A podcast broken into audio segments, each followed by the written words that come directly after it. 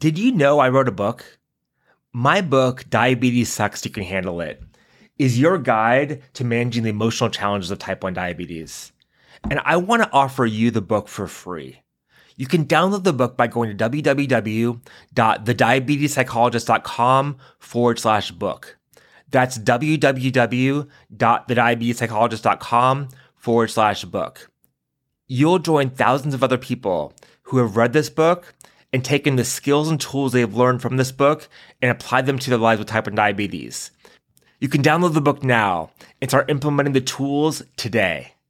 That's www.diabetespsychologist.com forward slash book. Welcome to the Diabetes Psychologist Podcast. I'm your host, Dr. Mark Heyman and I invite you to join us as we talk candidly about the emotional challenges of living with type 1 diabetes. We'll give you actionable strategies to help you face these challenges head on, reduce your stress, and most importantly, live a full life without letting diabetes get in the way.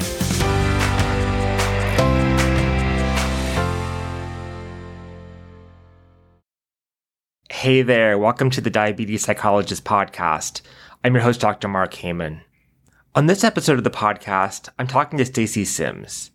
Stacey Simms is a diabetes mom, and her son Benny was diagnosed with type 1 diabetes when he was a couple months under two years old. Now Benny's 17 and thriving. And we're going to talk to Stacey all about her experience as being a mother of a son with type 1 diabetes. Stacey is also the host of the Diabetes Connections podcast and she recently wrote her second book called Still the World's Worst Diabetes Mom.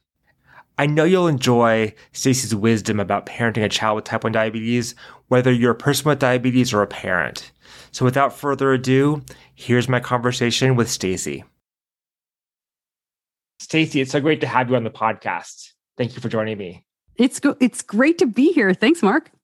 So for those of you who don't know, Stacey Simms is a big podcaster in the diabetes community. And she's actually the person who got me started podcasting several years ago. We had a conversation that really spurred my interest. And so now 110 episodes later, here we are with her as a guest on my podcast. So it's just a thrill to have you here.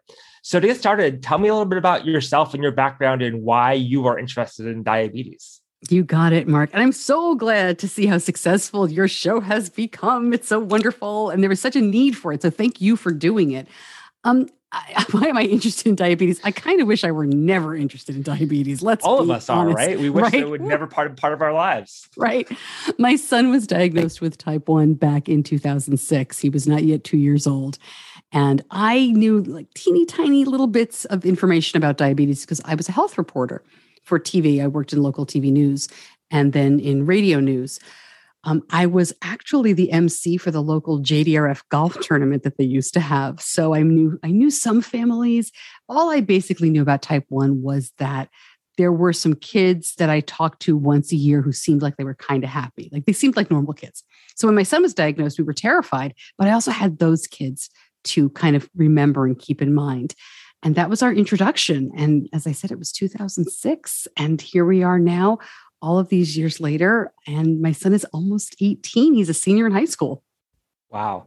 Yeah. So I, I wanted to get into this a little bit more because being diagnosed at under two years old is not out of the question, but it's not the norm. Most most kids are diagnosed, you know, when they're 8, 10, 12, or even in their 20s or 30s.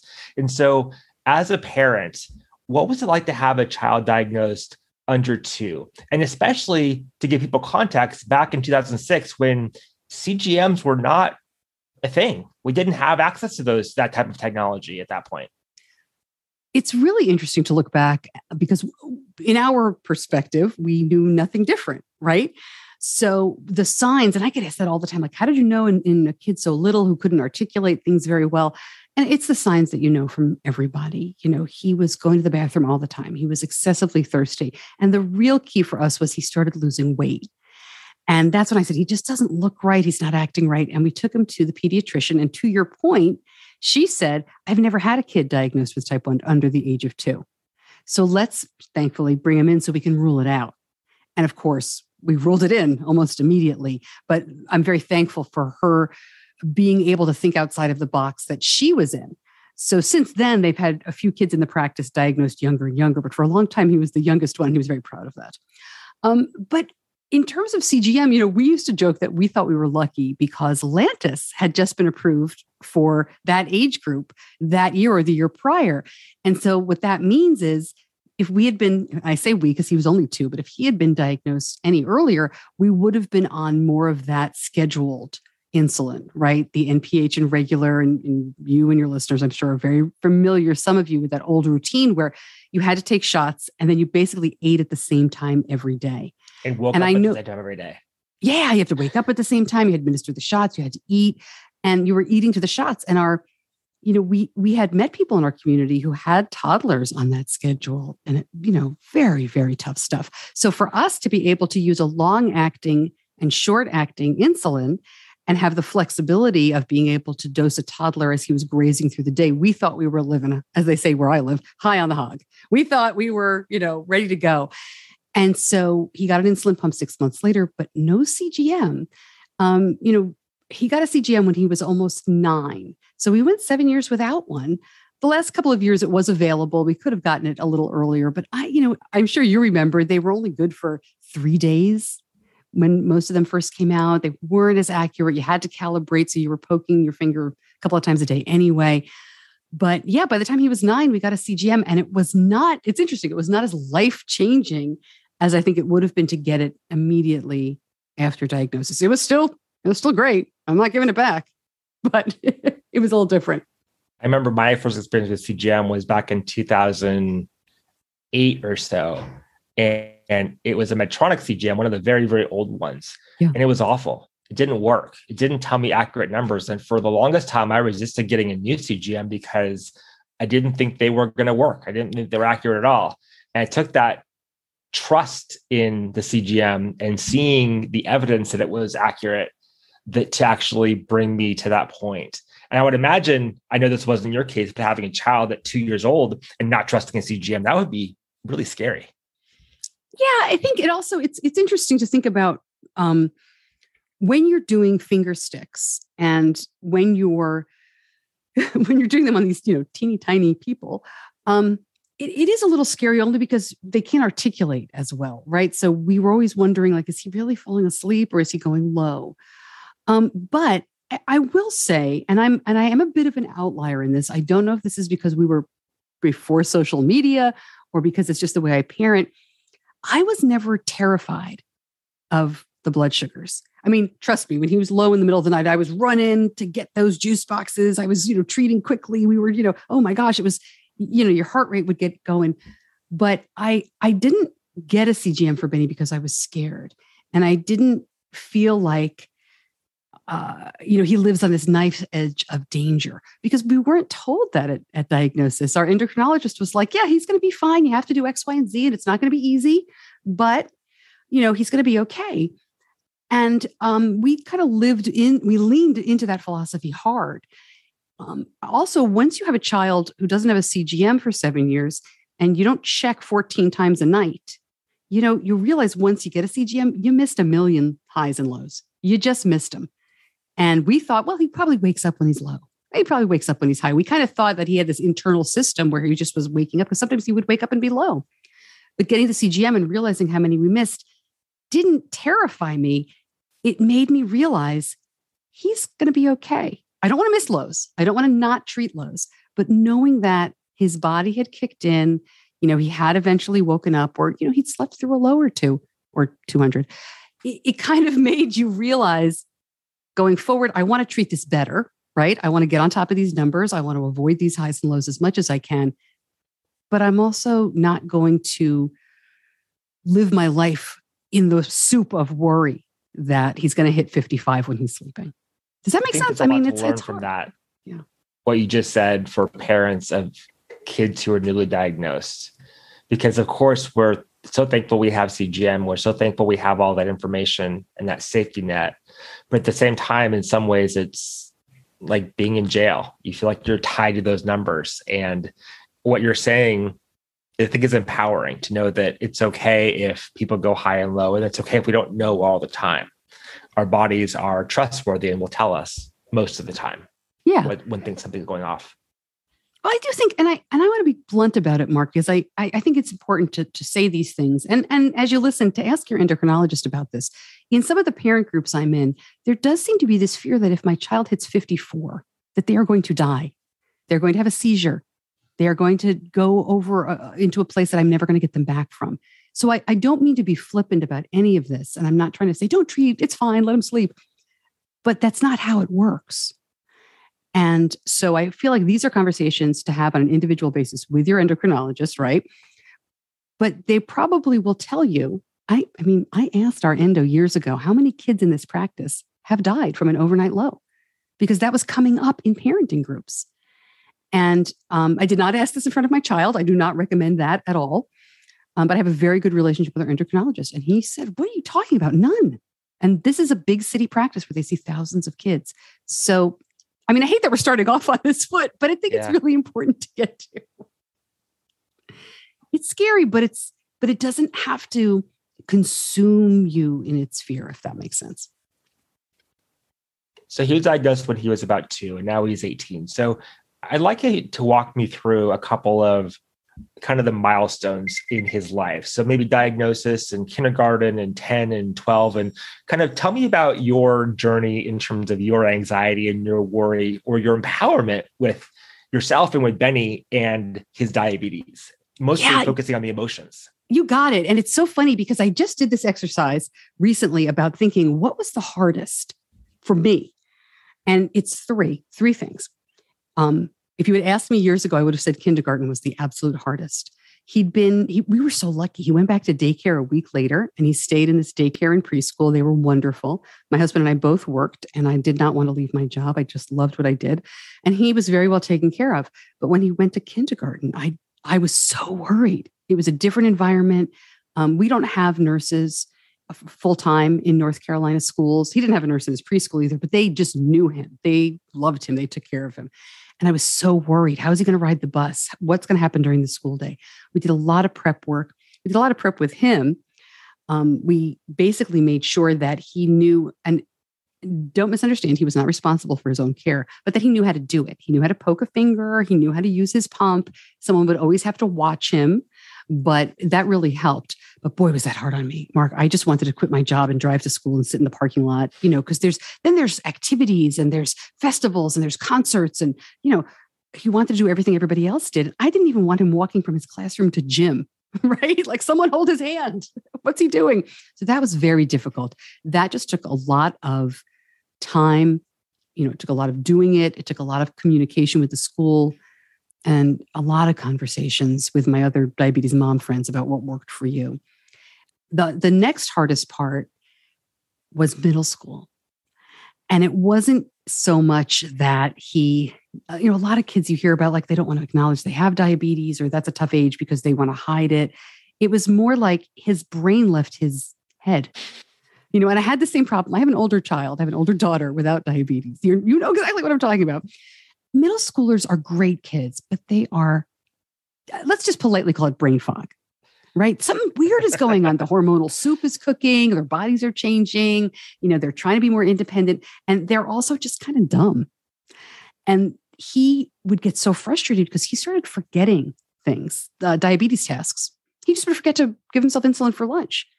And he'd come home and be like, Oh, I can't believe I forgot. And he was, you know, he was really upset. And that was very difficult. And we tried all sorts of things. But again, he'd had diabetes for a very long time at that point. He was not really excited about checking in with the nurse or having me follow him and text him at school all day. So we had to we had to put a couple of things in place. But the best advice I got for that was it's not going to last, even though I thought it was going to last forever. I really thought we were cooked. That was it. And to just be empathetic towards him, to just be understanding, to acknowledge how hard diabetes is, how hard middle school is and then to have diabetes on top of that and just to kind of give him some grace and understand as long as our endo agreed look his numbers have definitely gone up his time in range has gone down but it's not dangerous. This is going to be okay. And to be fair stacey sometimes i forget to bolus for lunch too so. I cannot believe that Mark. does your mother know? I won't tell her, don't worry. But that's the the kindness of the and the generosity of people like you with type 1 sharing that with parents like me is enormous because we know our kids don't have to be perfect to have good health happy lives, be independent, right? We don't, they don't have to be perfect. And I was really wrapped up in that and worried about it. And then the third hardest part, and I think this is this is the hardest, and it's on me, is where we are right now, which is he's completely independent. He took a trip last summer, one month away from us in another country, and we can certainly talk about that. And he did great. And when he came home, I said to him, I think it's it's time. Like, how am I supposed to nag you when you were just away for a whole month managing on your own? And he said, Yeah, I think I think you're in customer support mode. And I was like, What's that? He's like, I'll call you when I need you. And that's great news for a parent, but I hate it. I hate it. And he's going to college next year. So this is a very difficult time for me where I am not, I'm really trying not to hover. I'm not telling him to change his infusion sets. I'm not telling him to fill up his cartridges. I'm not telling him to bolus before he eats, right? I'm letting him go. He's doing a good job. He's not doing, I don't think he's doing as good a job as I would do. But at the same time, he's 17. He's not, and he's not me. so it's it's a good time to transition, but I don't like it at all. So that's so to me, this is the hardest last part. summer. What happened last summer? Where oh. go and what how was that for you and how was that for him? Oof. So in the summer of 2021, Benny went to Israel for a month with a non-diabetes group. We had actually been preparing for this trip or talking about this trip for a very long time because he has gone to a non-diabetes sleepaway camp for a month every summer since he was nine years old. My daughter went to this camp and loved it. And she used to tell him, You I can't wait till you can come. It's going to be great. And I would always say, He's never going. But he reminded me, we always said, you know, you can do anything with diabetes. Stupid that we told him that because then we had to back it up. So we wound up working really hard with the camp. They were wonderful. And they have medical staff there, but they're not they're they're not diabetes staff per se, right? They're school nurses and people who care and pay attention but he has to do all his care at that camp. And we knew that the summer before his junior year of high school, that camp takes the kids to Israel for a month. And he was all in and he really wanted to go. So we made it work. We had to start working with them well in advance um, just to make sure everybody knew the drill. But he was responsible for all of his care.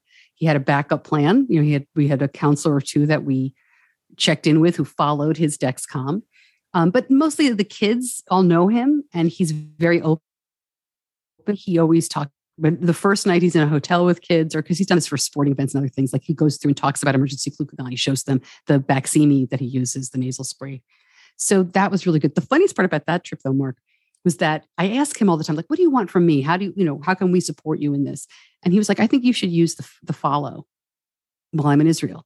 I'm like, this is a terrible idea. What am I supposed to do? They're seven hours ahead. If your alarm goes off and it's 2 a.m. my time, or it's 2 a.m. your time, like, what am I? but he he wanted me to follow him. So we worked it out. We worked out a whole plan of who I would contact and how we would use WhatsApp, and I had to put it on my phone and all this stuff. And it it worked remarkably well. He had gotten Control IQ earlier. Well, he got Control IQ in 2020. You know, the the T Slim and Dexcom working together, and I think that helped a lot. But he did great. And when, he, like I said, when he came home, what was I supposed to do? You know, it was crazy. So looking forward to next year and him going off to college how are you feeling about that? What do you think the biggest challenges and joys are going to be in that experience? I like how you've prefaced it by saying looking forward to next year. I'm not looking forward to next year. well, I'm looking forward. We are looking ahead to. Okay, fine. No, I actually am. I'm really excited for him. I think he's going to have an amazing time wherever he goes. He doesn't know where he wants to go yet. Um, I think it's going to be very difficult for me. It was very difficult when my daughter went to college. I um, I thought it was going to be fine and we unpacked her room. She's in New Orleans. She goes pretty far from home. We're in Charlotte, North Carolina. And I remember being in the airport and just not wanting to get on the plane home. I just physically felt like I can't leave. And then I did, and life went on and everything was fine. So I think it will be similar, but also harder because diabetes, he is my youngest. So that's also like we are going into the empty nest part of it. But we're talking about a lot of it now. I think I have the the advantage that he has spent every summer at this camp. And I do not generally follow his numbers because the Wi Fi is terrible and he's not allowed to have a phone at camp. So that's an advantage. Um, in the summer of 2022, he went away to this camp for eight weeks as a counselor in training. He was he was here in the U.S. He wasn't in Israel, but I went eight weeks with no Dexcom numbers, and I think that was really, really good practice because I hated it. And it was the first week was very difficult. By the end of the second week, I kept thinking, like, maybe I'll just log into Clarity because I know I can see it on my computer, right? I know how to get around all this. but I, I decided not to because I, I, I, wa- I really wanted him to have the experience of managing on his on his own in a safe environment. So I, I anticipate it being something like that. I don't think I'm going to follow him to college. We we haven't 100 percent decided yet, but that's where we're all leaning. Um, and I have I have ups and downs, but I have the advantage of a kid who's, as I said, is very open. I know he's going to tell his roommate. I know he's going to tell his friends. I know people are going to know he has diabetes, and to me, that's the most important thing to help keep him safe. What advice would you give a parent, whether their child's two or 17, who is newly diagnosed with diabetes, about what life is going to be like and how they can best manage their emotions around that new life? Yeah. I think I would say a couple of things. And the first is you're going to be okay. Your child's going to be okay. This is going to be tough, but you guys can do it. Um, you know, as Mark likes to say, diabetes sucks, but you can do it. and you can handle it. And you can handle it. Sorry, you can handle it. But you really can. But I think it helped me to keep in mind that the best advice we got from so many people was you're not raising a number, you're raising a child. And that means the numbers are really important. You cannot escape them in diabetes, but you cannot allow them to rule your life. And I have had to step away from a lot of parenting groups and a lot of advice that center around numbers. If my whole life revolved around, you know, pre-bolusing my son, waiting 15 to 20 minutes before every meal, giving three Skittles when he was starting to go a little low. I mean, a lot of people do that very naturally. You know, some people that fits into how they live their life. They're more precise, they like numbers, and, and that really works. But it didn't work for me. And it was making me upset and it was making me stressed out. I am a much more, I don't say hands off mom, but I want my kids to be very independent. I'm the mom that was like, take your bike, I'll see you at dinner. Goodbye, get out of the house. Um, and we were lucky that my kids took to that. I think you have to keep in mind when I say you're parenting, you know, a child, not a number, you are you're parenting in your own way as well and diabetes can fit into that there's no need to change your parenting to fit some other parent or some other expert's idea of how you should raise your kid just because they have type 1 doesn't mean that there's a, a, certain style of parenting right we all parent in our own way so why wouldn't we parent diabetes in our own way there's not one right way to get this and then the last thing is again with be careful where you're getting advice is you know there's a lot of scientific literature out there. And there's a lot of scary stuff out there, but there's a lot of really good news about type 1 diabetes, but you have to kind of dig to find it. You have to separate from um, you know diabetes studies which can be miles wide and include every type of diabetes. And then you have to narrow down to see okay type 1 diabetes is there an actual long-term study that started when my child was diagnosed? I mean we mentioned how much technology has changed. I look at studies that began let's say 2006 when benny was diagnosed. Those are going to be very different outcomes than studies that began in 1996 or even even 2000 before Lantus was approved for kids and everybody was on different types of management and even the studies that started in the 80s and 90s are incredibly hopeful to me and show the progress that just having a blood sugar meter made and then having access to insulin and education and now having access to CGM. I mean this whole time and range thing is brand new. So, all of that to say, talk to your endocrinologist, think about how you like to parent and what you want your kids to learn, and you'll figure out a way to manage it and fold in diabetes rather than changing your whole life to manage type 1. That sounds like great advice, Stacey. But I have to ask you, it seems like there's a little bit of a discrepancy because you're talking like you're a great diabetes mom. and you just wrote a book. Tell us about the book and the title of the book. I will. Okay can I know I don't know. Can you hear all that? There's some clanging around in my house. Okay. So the book is called Still the World's Worst Diabetes Mom. And it is the sequel to The World's Worst Diabetes Mom, which came out in 2019. And I joke around about it a lot, but it comes from a real place. Um, I was having a discussion online, like you do, and as we did more often a few years ago. This was probably in 2017 and or 2018. And uh, someone was just really not happy with the advice I gave. And it was pretty benign advice about, you know, not checking every two hours overnight or something. And he was like, You're really going to hurt your kid. This is terrible advice. Um, you know, really upset with me. And I said, Well, I just must be the world's worst diabetes mom. And I immediately thought, you know what, that's it. I really had wanted to write a book. I wanted, I had written a blog for many years, but I didn't want to just put like the blog posts together and, and I didn't have much to say in the blog. It was just more like, this happened today.